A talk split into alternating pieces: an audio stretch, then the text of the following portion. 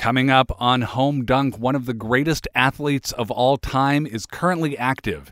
Are you watching her? Plus, uh, some stuff about the Super Bowl that I, as a Seattle fan, am struggling with, and a visit from a very important Cleveland Cavalier. I hit a home dunk. I wish that you had shown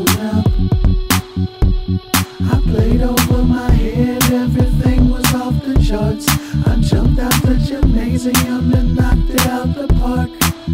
I hit Did a a handstand, I hit a grand slam. It was a great day for the fans, man. I got three sacks and broke three bats. I gave the crowd money plus free snacks. I did a hat trick and a backflip. It's on ESPN Classic, and you weren't there, and it hurt me to watch them retire my jersey. I hit a home dunk. Hello, Dunkaroos. We are in the month of February. February. February. It's February. I'm John Moe. John Mouary.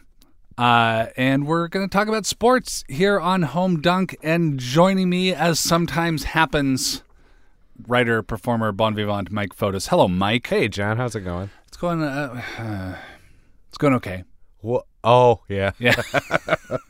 as uh, as you may or may not know, listeners, I am a, a Seattle Seahawks fan, and so uh, I've, I'm I've got some. Uh, it's been a weird week. That was, that was a rough 30 seconds. It was a rough thirty seconds. Yeah. That was a lot. That was a really fast roller coaster of emotions, man. I'm sorry. well, you know, going into the game, I didn't. I, I, I really had convinced myself that I was going to be fine either way. And of course, we're going to be fine either way. We're not affected by football. But uh, I, I thought emotionally I would be intact because the team won last year. And if they win, great. And if they don't, well, that's fine too. Were you thinking of it like icing on the cake?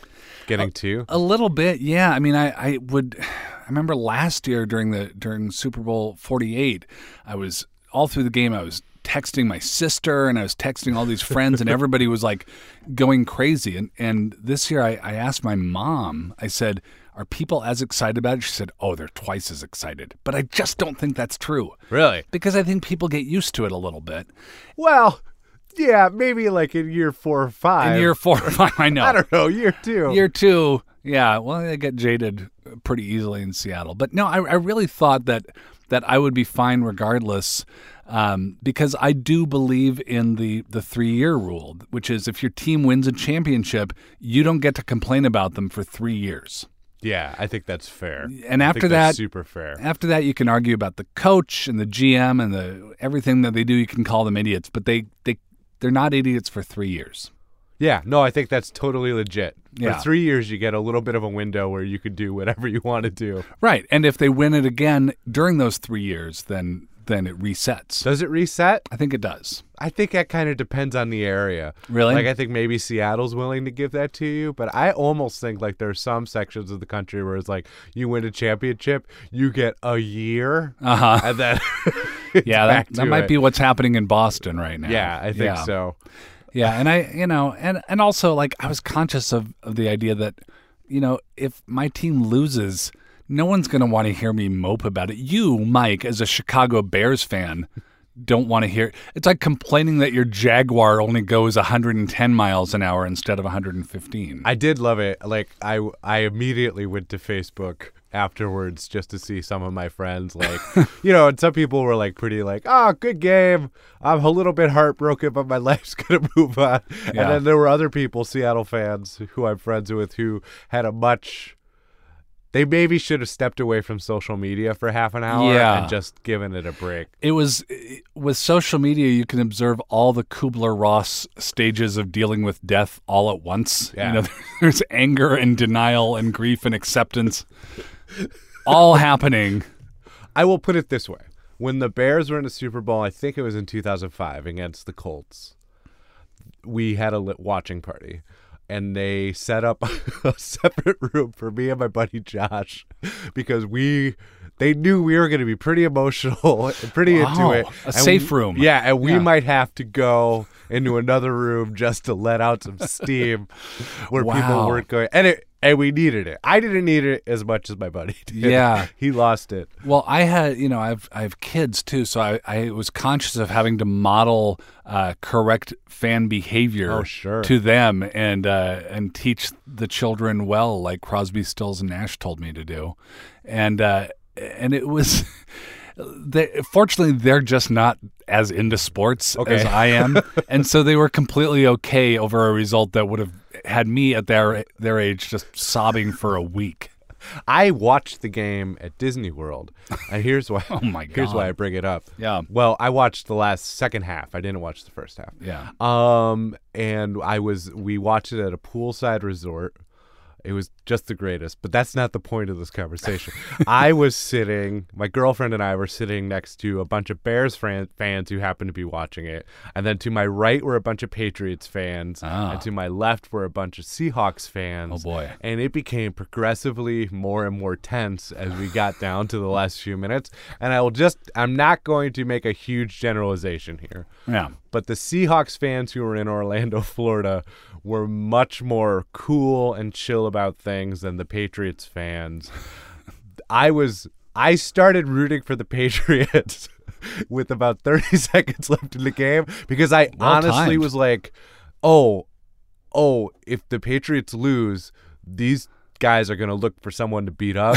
And John, I don't know if you know this about me, I am the guy who gets spotted Really? at the bar no matter what I'm if doing. someone needs a punching, it's going to be Oh you. yeah, it doesn't matter. Like I could be looking down. You don't seem like you my cause trouble, though. I for whatever reason somebody makes eye contact with me and they're a little bit drunk and I am going to be the release of all of their tensions. Wow. So I will say that I was relieved that the Patriots won. You were going to get punched by someone named Sully before too long. I had no horse in the race. In fact, is I was rooting for Seattle because of you more than anything, because I was like, well, I know John's rooting for the Yeah. Seahawks. That's about that. That was about the horse I had in the race with it. Yeah. But I switched over. But yeah, no, I, I'm I'm glad you did. Not getting punched is a, is a much more solid reason for you to to root for a particular team. Well, let's talk about the end of that game, which is of course where uh, Russell Wilson threw an interception.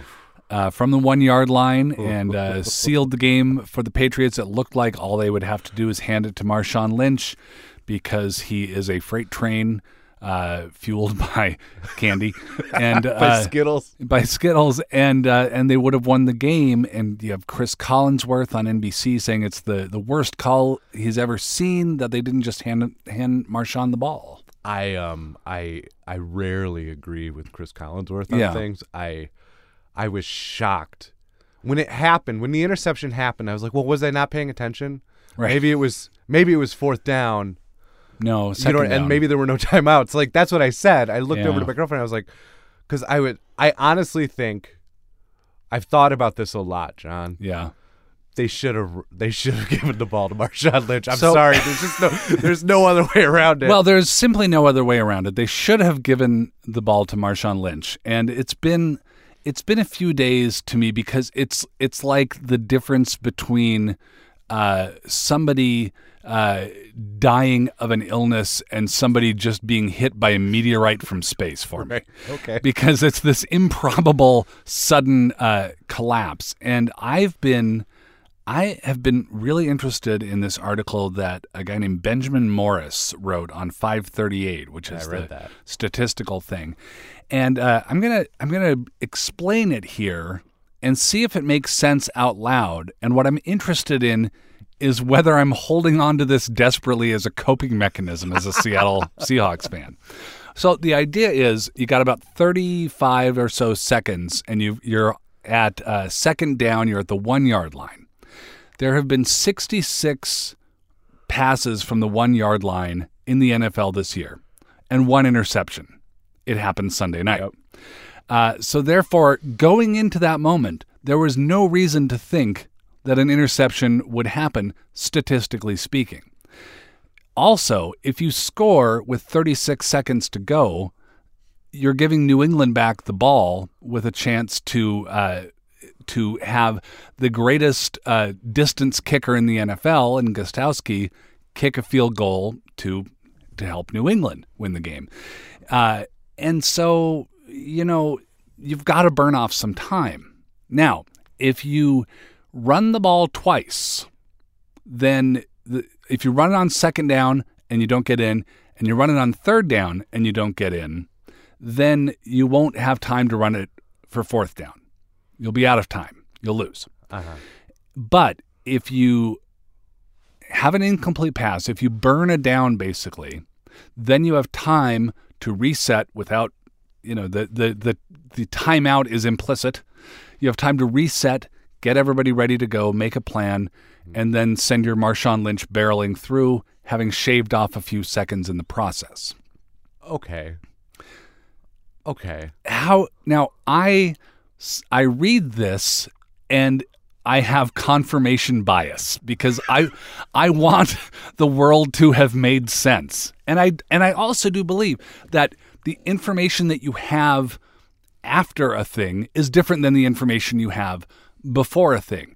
I, I posted this article on Facebook and, and someone said, Oh, well, even Pete Carroll knows that he should have uh, run Marshawn. And I said, everybody knows he should have run Marshawn, but nobody knew that going into that decision. All right. I will say this. I have no doubt that the Patriots would have scored and won had they got had the had Seattle punched it in. Yes. Like of course that's Because they have happen, football? Jesus playing. Yeah, kind of. Yeah. Right? So let's just assume that that's probably what's going to happen. Right. You still hand the ball to Marshawn Lynch and let him score. Yeah. Or you want to pass? That's a great idea. Don't pass where all the players are.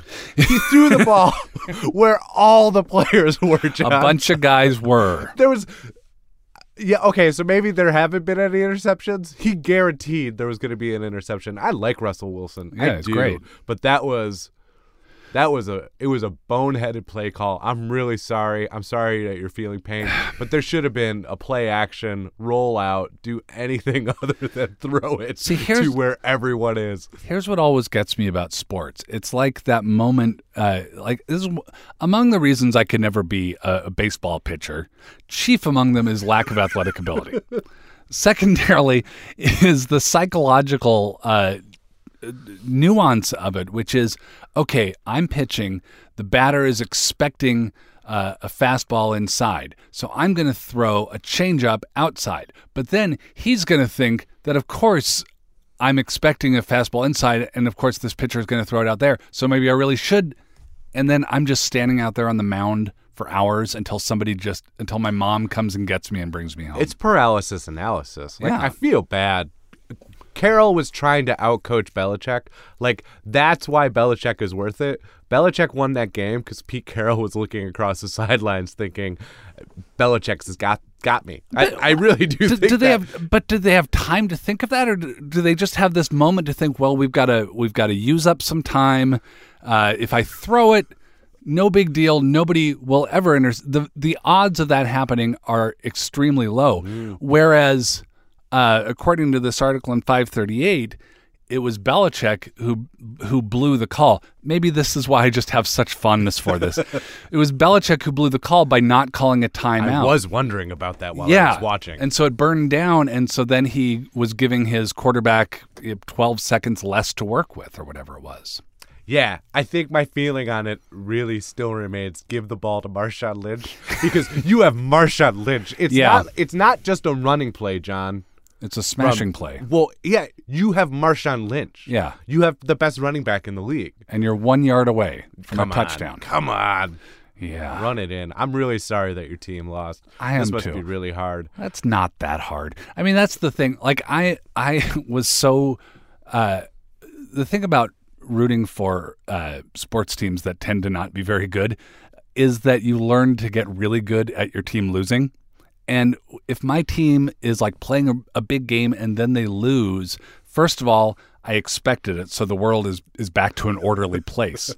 and secondly, I'm relieved about not having to worry about it anymore. I was I was on uh, one of the local stations here, and I said it's it's like somebody dying after a long illness. Like it's sad, but at least you know they're at peace, and then you can leave the hospital and get on with with other things. The mind of a sports fan is so warped to me because I totally understand. You know what what I'm saying. talking about. I totally Yeah. understand what you're saying. All right. Well, so uh, so I thought we'd do something, Mike, this week where where we uh, where we approve or disapprove of things. Yeah. So uh, I'm going to approve of Pete Carroll's decision making given the circumstances that he was faced at the time. All right. And uh, are you going to approve or dis? I think you're going to disapprove because just hand it to Marshawn Lynch. Yeah, totally disapprove. Okay, so that's a split vote. Um, He let does have great hair though, Pete Carroll. Pete Carroll. Like if nothing else, Yeah. he's got that. He won the Super Bowl of hair. There was so many other factors going on with this one too because after the the Green Bay game which the Seahawks had no business winning but but did um, Russell Wilson said you know those four interceptions I threw that was God doing that. God was responsible because he wanted to it wasn't the massive blow to the head from Clay Matthews that he had received moments before and uh, someone asked Aaron Rodgers about that from the Green Bay Packers, and Rodgers said, "Yeah, I don't think God follows football." yeah, I I really like that Aaron Rodgers fella. I got to be honest with you. And I'm like, yeah, between those two quarterbacks, you know, I, I got, I, I don't want to be disloyal to my own guy, but Yeah. Hey, how does it? How do you think it feels to be the Seahawks receiver who made one of the greatest catches in Super Bowl history? and now you're a footnote. yeah, you're a Jermaine footnote. Kearse. Yeah, that was Yeah. a great catch. Yeah. that was unbelievable. How does it feel to be the the receiver who could have had the big catch in both the championship game and the Super Bowl because he was the one who caught it in Oh, yeah. overtime against Green Bay. You're right. Yeah, somebody on Twitter said I would throw Jermaine Kearse a baby and not worry about it because he's going to catch that baby. Um, the Atlanta Hawks, turning to the NBA, have finally lost. They had a 19 game winning streak going into Monday night's contest against the Pelicans, which are a basketball team. That's amazing. Uh, so, in a battle of Hawks versus Pelicans, which I think we would all love to see with some binoculars, uh, the Atlanta Hawks finally lost, but they are they're now dominant. They're they're one of the best teams in the league still. We, we've talked about this before, and I still don't get it. You, they really are, but I mean, everybody knows you wanna you wanna break a streak, go up against the Pelicans. They're gonna crush that streak. All right, so now now I want to play a little round of Atlanta Hawk or guy I went to high school with. All right. So I'm going to give you some names. You tell me if they're a member of the Atlanta Hawks or somebody that I, John Moe, went to high school with. All right. Mike Muscala. Uh, he's an Atlanta Hawk. He is an Atlanta Hawk. All right. John Jenkins. Went to high school with him. He is an Atlanta Hawk. Diano Garcia. You went to high school with him? Yeah, he was the quarterback. Yeah. Um, Adreian Payne. Oh no, he's a basketball player. He's he's on the Hawks. He is on the Hawks. You're doing pretty well. Jeff Sabado. Sabado. no, you went to high school with him. I went to high school with Jeff. Dennis Schröder. you went to high school with him. He is an Atlanta Hawk. He's a point guard. He had 19 minutes in that game. No kidding. Yeah. He's probably the only guy named Dennis in the NBA. I think is the only guy with an umlaut in his name. and uh, finally, uh, Robert McPherson. You, he's a hawk. Went to high school. Yeah. Right down the middle. And you are a person who follows the NBA closely. I am, but I, I will admit that I follow the entity of the team more than more than the players at times. Here's this. This is. I mean, this is what's amazing to me about uh, about the success of this team is because they they really could put anybody out there on the court, and I would not know. I and honestly, I don't blame myself on this one because nobody has thought about the Atlanta Hawks in years. Right. I mean, I think it's great, but Yeah. you know, individually, I don't. Who's gonna know about them? Yeah. When you were in Orlando, was there? Did people have Orlando Magic fever? Yeah, I was. really. well, no, not fever. I almost texted you to let you know that I found the only, the only uh, Orlando Magic fan that I've ever seen. Really? like legit, like like he feels it in his heart. totally done it out with Orlando Magic gear, and I was like, wow, I've never seen that ever. So is uh, how do you what do you do as a as an excited Orlando Magic? I guess you just go to the game and yell a I lot. I guess you go to the game Yeah, but But- like the glory days seem to have gone a long time ago. with Penny Hardaway. Penny Hardaway, Dennis Scott. Yeah. Oh, Dennis Scott. Dennis Scott, remember him? Yeah. Yeah. Um, Atlanta Hawks approve. Yeah, I totally approve of that. Okay, double approval. All right, uh, and then let's uh, let's turn to golf here. Tiger Woods. Tiger Woods is playing in a golfing tournament this weekend at Torrey Pines, and he goes into this tournament of golf as the 56th ranked player in the world. Now, that's better at golf than you or I. Yeah. Of all golf, that is pretty great to be I mean, I'm not 56th best at anything. at anything. Anything, No, so- no. So Tiger Woods uh, stinking it up. I, I feel bad that I kind of enjoy the fact that he's stinking it up. oh, I love it. yeah. Um, and not because, not because of any like fall from grace kind of thing, because like whatever. But I was watching the Golf Channel yesterday because I am the guy who does that. oh, okay. and they were. You're uh, why that exists. Yeah, I am. It's really calming. If you can't sleep, Really? I totally recommend. It's like tur- C-SPAN. Yeah, you, Yeah. you just start watching and you're like, oh, okay, everything's fine. Uh, but they were wat- they were showing some footage of him chipping when he was in his prime, doing amazing, and showing showing some footage of him chipping just recently. Yeah. and he was chunking stuff.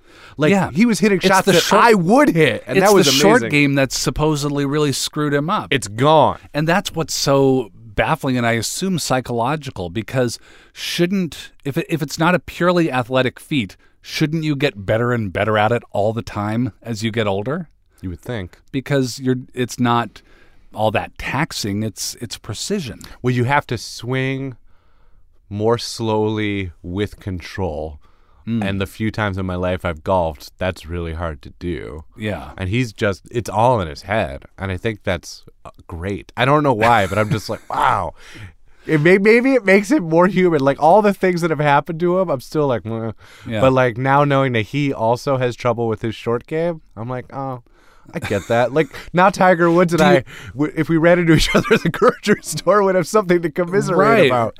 Do you empathize with him or are you glad that he's suffering? I'm glad he's suffering because that allows me to empathize with him. Oh, so he's be, become more human. Yeah, he's immortal now. I don't know. I feel the same way about Tiger Woods as I do Justin Bieber because he is a monster that we have created. Yeah. Like he was not to be part of society, but he was raised to be a golfer and he was excellent at it. He doesn't have a lot of friends, right? Like No. everything I've read on the tour is people don't like him. No, nobody has ever liked him. And but at least he had a short game. Yeah. And now he doesn't even have that. yeah. Dude, that must be hard.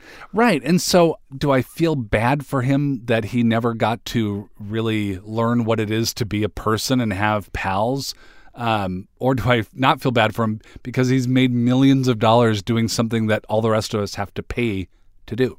And I think too, I mean, we've talked about this before. Our our shared background in in theater, our interest in in storytelling. I think uh, like Superman uh, sucks as a superhero because he's just really great all the time. But uh, it's the flawed superhero. It's That's why people like Batman. that's why people like Batman. That's why people gravitate to Batman. The you know what it is? Superman is like the Patriots in some ways. Yeah. You know what I mean? Like, well, there's what is Yeah, there to root red, for? white, and blue. Yeah, and- all right, you great. They have Tom Brady. Uh, Yeah. cool. And whereas Batman, I can't remember who I, I read this from. Batman has all this money and decides he's going to fight crime all over Gotham. Oh, that's great. Are you going to pay for us to hire a bunch of new officers? No, I'm going to punch one mugger at a time in an alley. There's definitely different ways you could have handled it. Yeah. Everybody knows that. And I would be okay with well, who directed the last few Batmans that I really liked. Christopher Nolan. Uh, Nolan, yeah. I'd be okay with that alternate version of Bruce Wayne just going into City Hall and like financially making some big right. changes. I really I'd just be totally yeah. fine with that movie. Yeah, just don't dress up. Just uh, just share some of your wealth and start a foundation. hey, not that this is on subject, so I'm sorry about this, but Tom Brady, Tom Brady. there's a little bit of hate for that guy, and I don't get it. Mm, well, there's the perception among some that the Patriots are cheaters because of Right. the Deflategate. and uh, Right. and the spying. Okay, so there's that. And then there's a sense of victimhood on the part of Patriots fans because they're saying, "Well, we're just so awesome that everybody's jealous and they're making up Mm-hmm. things that we did wrong." right, but that doesn't really affect Tom Brady. No, That's that's sort of what my thing is. Like, do do you think it's just because people hate him because he's the quarterback of the Patriots, and it's not necessarily anything that he's done? I'm in a pickle because my my wife does not listen to this podcast because it smells of sports. um, but a lot of my feelings are about kind of how how these guys are behaving around their significant others. There, there's Tiger Woods tomcatting, but then there's uh, with Tom Brady, like I was with him when he was the sixth round draft choice, uh, barely even played at Michigan, and then uh, emerged to take over for an injured Drew Bledsoe, and and was great. I'm like, okay, I am down with all this. Up until his actress girlfriend is pregnant, and he dumps her while she's pregnant Oh, I forgot about that. for Gisele Bündchen, a supermodel. I did forget about that. That does sort of and then at that the point, yeah, I, I kind of it kind of wore off on me a little bit. for me, it's always been kind of like, let's say we were, he and I were both understudies in a production of Rent. Okay, I don't know why. could happen. Right. But I want to I want to live in a world where Rent could be in a sports podcast. Um, and we're both really good pals, right? Right. And then all of a sudden, the, the guy he's understudying for gets sick. And he gets in, and then he wins a Tony. Mm-hmm. Right. And his career just goes off in a completely different direction. And you're sitting backstage, Right. never going on, Never going on. And asking your actor how he's feeling, and he's saying, "I feel yeah, fine." I think that's how I've always felt about Tom Brady. Okay. Is like for for a while I felt a connection, and then there was a disconnect because our lives changed. Yeah. All right. So uh, when do we start this one? This was on. This was on Tiger Woods. Uh, I I am approving of Tiger Woods uh, as a flawed dramatic character. Yeah, totally. Total 100% approval of him not being able to chip anymore. That's the best. it's the best sports news we've had in a long time.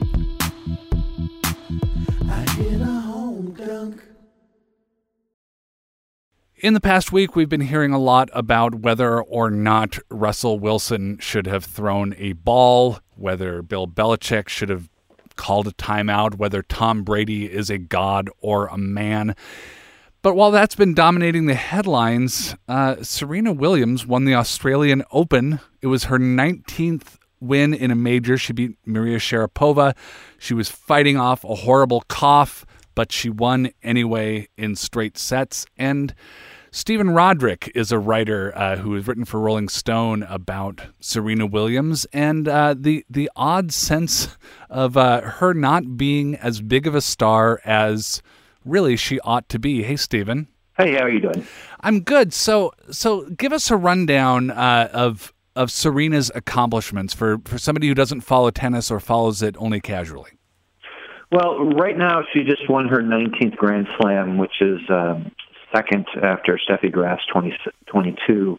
And to me, one of the amazing things about her is that she's won those 19 while taking a couple, uh, I guess you would say earlier in his, her career, kind of walkabouts where she's taken a year off either for injury or just to kind of recharge her batteries.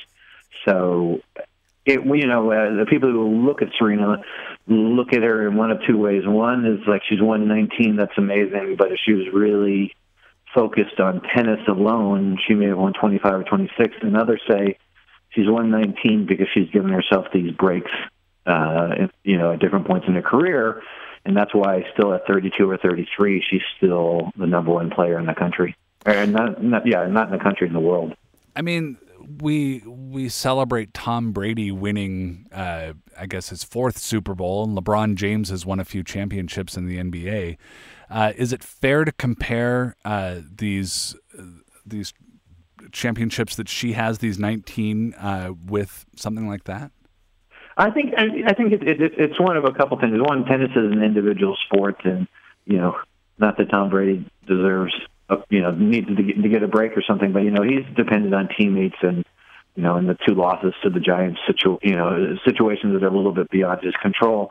The great great thing about tennis or individual sports, it's all on you, and. uh the other other thing is, you know, I think 19 is comparable to four or five because there are four majors a year in tennis, so you have more opportunities to add to that number. But I think her achievements are as great as Tom Brady's or, or anybody else's in professional sports in the modern era.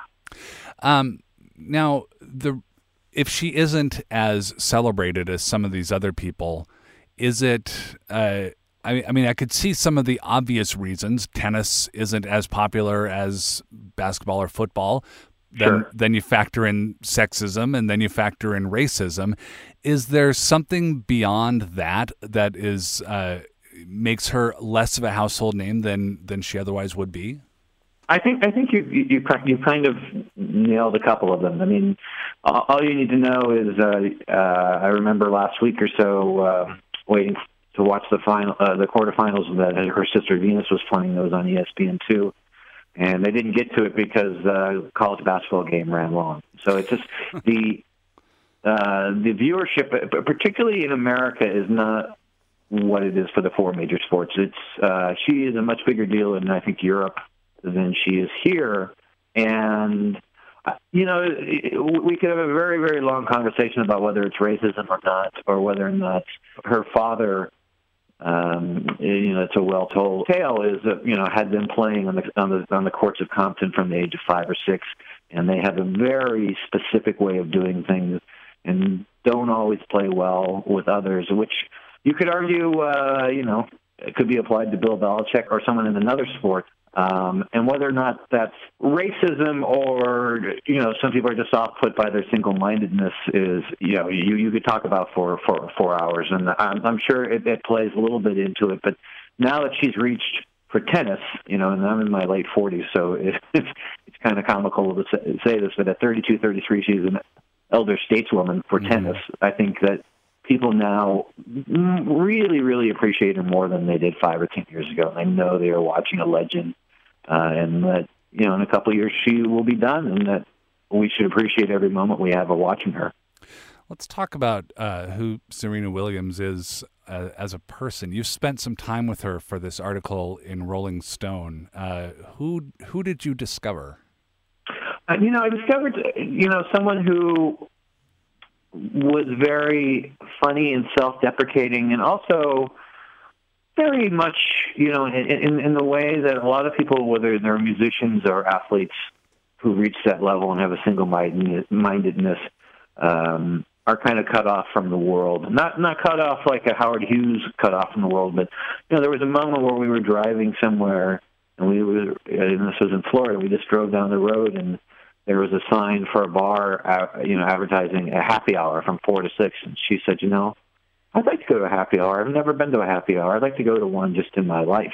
And there was a, there was a few moments like that where where you realize to reach the you know the pinnacle of any profession, and I'm not talking about say the top two percent, but to literally to be the best person at what you do, maybe the best person ever, you sacrifice a lot. And um, I think one of the things with Serena is that she realizes what she has sacrificed, and um, uh, you know there, there would be moments of melancholy about that, just about the inability. You know, we ended up stopping to get a sandwich at Panera, and she was immediately swarmed by people, and she's like, "Well, this is kind of why I never go out. This is why." You know, usually I just eat lunch at home. just, yeah. So, you know, these are these are problems a lot of people would like to have, but there are sacrifices you make to be as good as she is. Is she as focused as other top tennis players are? Because when I think of the the the champions, and not just the greatest of all time, but whoever is number one at any given moment, it seems sure. like they are singularly focused on tennis around the clock. And with Serena, you have somebody who took some time off to pursue some interest in fashion. And in your article, she's sometimes reluctant to go work out. I'm wondering if, first, is she as focused as the, uh, the other tennis players? And if she's not, if that's working to her advantage somehow? I think I think you're right. I think it, in some oddball way it works to her advantage. I mean, there are times even in the Australian Open where she would inexplicably drop the first set to a much lesser opponent and there was moments, you know, when I was spending time with her where you could tell her, you know, she's on the treadmill and she's got a trainer and her coach there, and she's just listening to her iPod and she's just kind of going through the motions and wondering, are we done yet? And yeah. and I think again, it gets back to the earlier point where the question is, you know, whether or not that has allowed her to do this for more than half of her human life, or if it's held her back and lost her a couple championships. But, but it's clearly worked for her to the, to this degree. And I think that a lot of tennis players, because it's a sport that you know there, there's a very short off season, burn out very early, uh, both physically and mentally. And I think her, in some ways, her strangely, her lack of focus at certain times has helped her. Yeah. Well, you probably couldn't maintain that level of focus until the age of, of 33, which, you know, she's still at the top yeah, of her I mean, game. She turned, she turned pro when she, oh, I, would I would have to look this up, but I'm saying roughly at 15. So, yeah. Sixty percent of her life is on tour, playing tournaments, practicing every day. And if you don't allow yourself to blow off some steam, and like I was saying before, she doesn't blow off steam that much in public because it's hard to do when you're as famous as she is. If you don't just, you know, I'm not going to practice today. Um, you know, maybe it works for Michael Jordan or worked for Michael Jordan to to have that single minded focus. But I've had other athletes I've talked to, and I'll give you a quick example. Grant Grant Hill, when before before he kind of got hurt later in his career, he reached a point after six or seven years in the NBA where he said, you know, this off season, I'm not going to touch a basketball from, you know, whatever May until September. Mm-hmm. And he said, you know, I came back recharged and it's harder to do that in tennis because they expect you to play 35, 40 tournaments, and it becomes a much bigger deal if you're like, you know, I'm going to skip the next eight tournaments, and everyone starts wondering, are you losing your mind? Are you losing your focus? Do you, you know, do you just not want to play anymore? But I think, you know, having a walkabout every once in a while has been has been good for her. Yeah. It's a lesson for you kids out there. Make sure not to be too focused. Um, let's look ahead a little bit. Uh, Serena is going to be playing at the Indian Wells uh, tournament in California after what a 14 year boycott. Yeah, about 14 or 15. I'd have to I'd have to check that, but it, uh, the news actually just came out um, out this morning, and uh, it's a really kind of interesting, fascinating story. And when I talked to her two years ago, she's you know she still was like, I'll never play there again. And the backstory, real quickly, was that um, as often happened um, earlier in their career, uh, she was playing her sister Venus in the semifinals, and um, you know the stadium filled up, and at the last minute, and I think this is what aggravated or frustrated people. Venus pulled out with injuries, and there was a lot of booing, and you know is this you know is this set up by Richard their father to you know to assure that Serena would make it to the finals without having to exert any you know energy and when she played the finals you know talk you know according to Richard and other people there uh there are all kind of racial catcalls and implications and you know uh, Serena won the tournament and then the, the family swore they would never play there again and uh you know after the after the top four uh, the, the Grand Slam tournaments. The Indian Wells and like the Miami Open are really important tournaments that are below that, that are tournaments that nobody skips.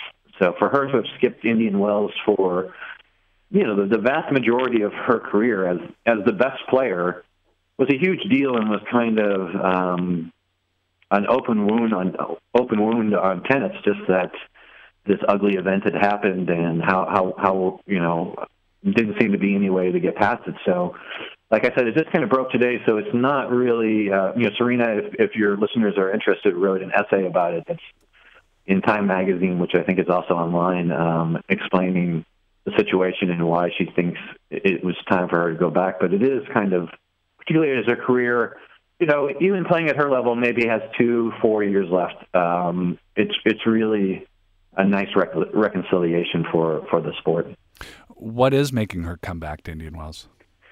Uh, I think just the passing of time, and then she talked about you know the issue of forgiveness, and um, that, that that I think that's main, mainly what it was, and that that she she had grown past it, or, or grown past the anger, and that um, wanted wanted to play. Uh, you know what is considered outside of that event to be one of the great tennis tournaments of every year. And um, like I said, um, you should should check out the article because it's very eloquent and and more magnanimous than she's been about this issue in the, in the, since it happened. I mean, she's been very before this very I don't know if bitter is the right word, but very angry about it and uh, very insistent that she would never play there. So it's a, it's a pretty big deal. So enjoy your Tom Brady's, enjoy your LeBron Jameses, but uh, also make sure to take some time to notice one of the greatest athletes ever in the, the history of sport itself is playing right now. Make sure you catch Serena if you can. Stephen Rodrick, thank you so much for being with us. Oh, it was a pleasure. Thanks.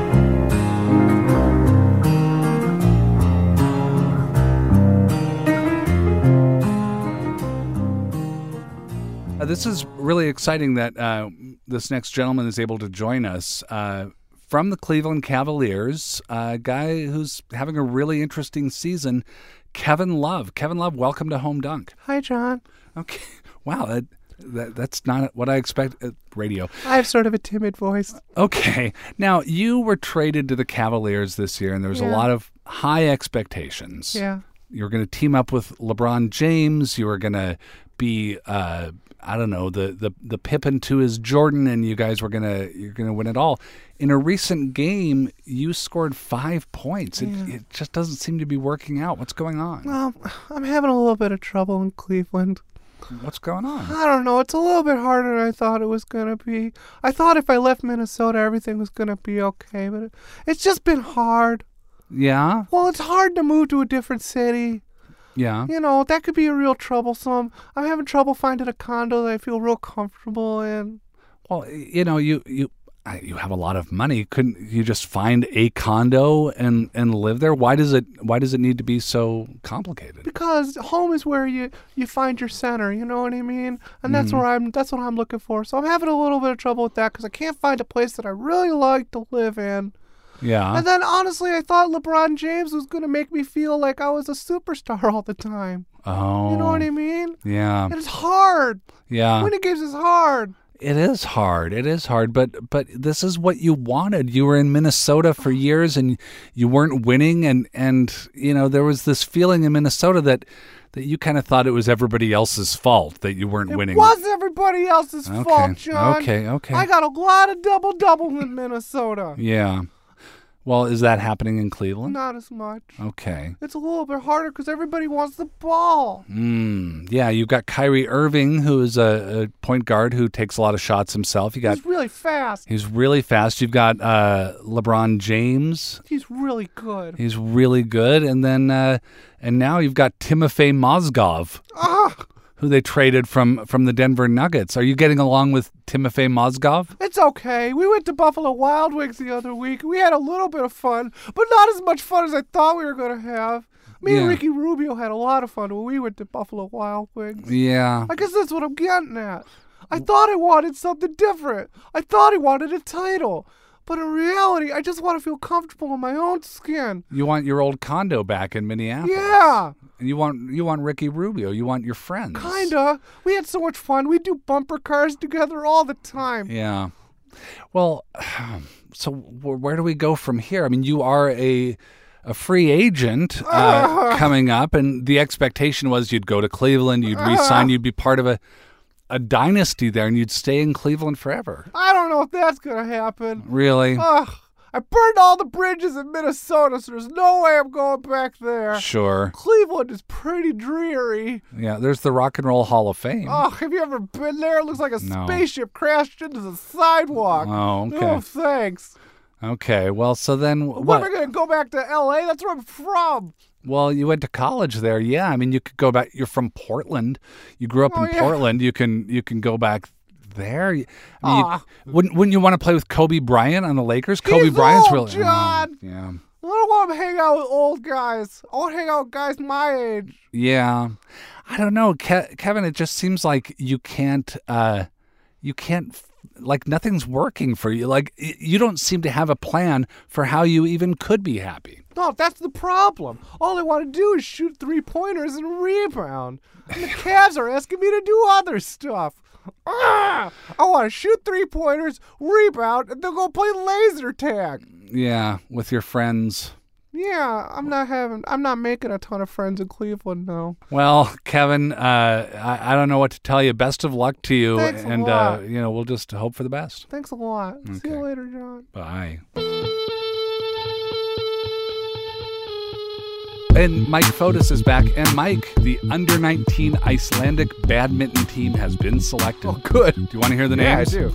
Daniel Johansson, David Bjarni Bjornsson, Christopher Dari Finson, Palm Gudfinson, Alda Karen Jonsdottir, Arna Karen Jon- Johansdottir, Harpa Hilmisdottir, and Sigridur Arnadottir. You went to high school with all those guys. Yeah. any any surprises for you there? Wow, the last. I'm surprised by the last guy. Yeah. But Sigurdur Everybody else is pretty solid, Yeah. honestly. No big surprises. I think it's a lady. Um, Thank you so much to Mike Fotis. Home Dunk is produced by Nina Patak and is part of the Infinite Guest Podcast Network. More podcasts can be found at infiniteguest.org, including another show that Mike and I work on called Wits, and including, uh, oh gosh, A Tiny Sense of Accomplishment with Sherman Alexie. Uh, you can hear Secret Skin with Open Mike Eagle, who is the man responsible for the Home Dunk theme song. You can do all kinds of things. You can put all sorts of sounds in your ears, and your ears need sounds. I'm John Moe. Bye now.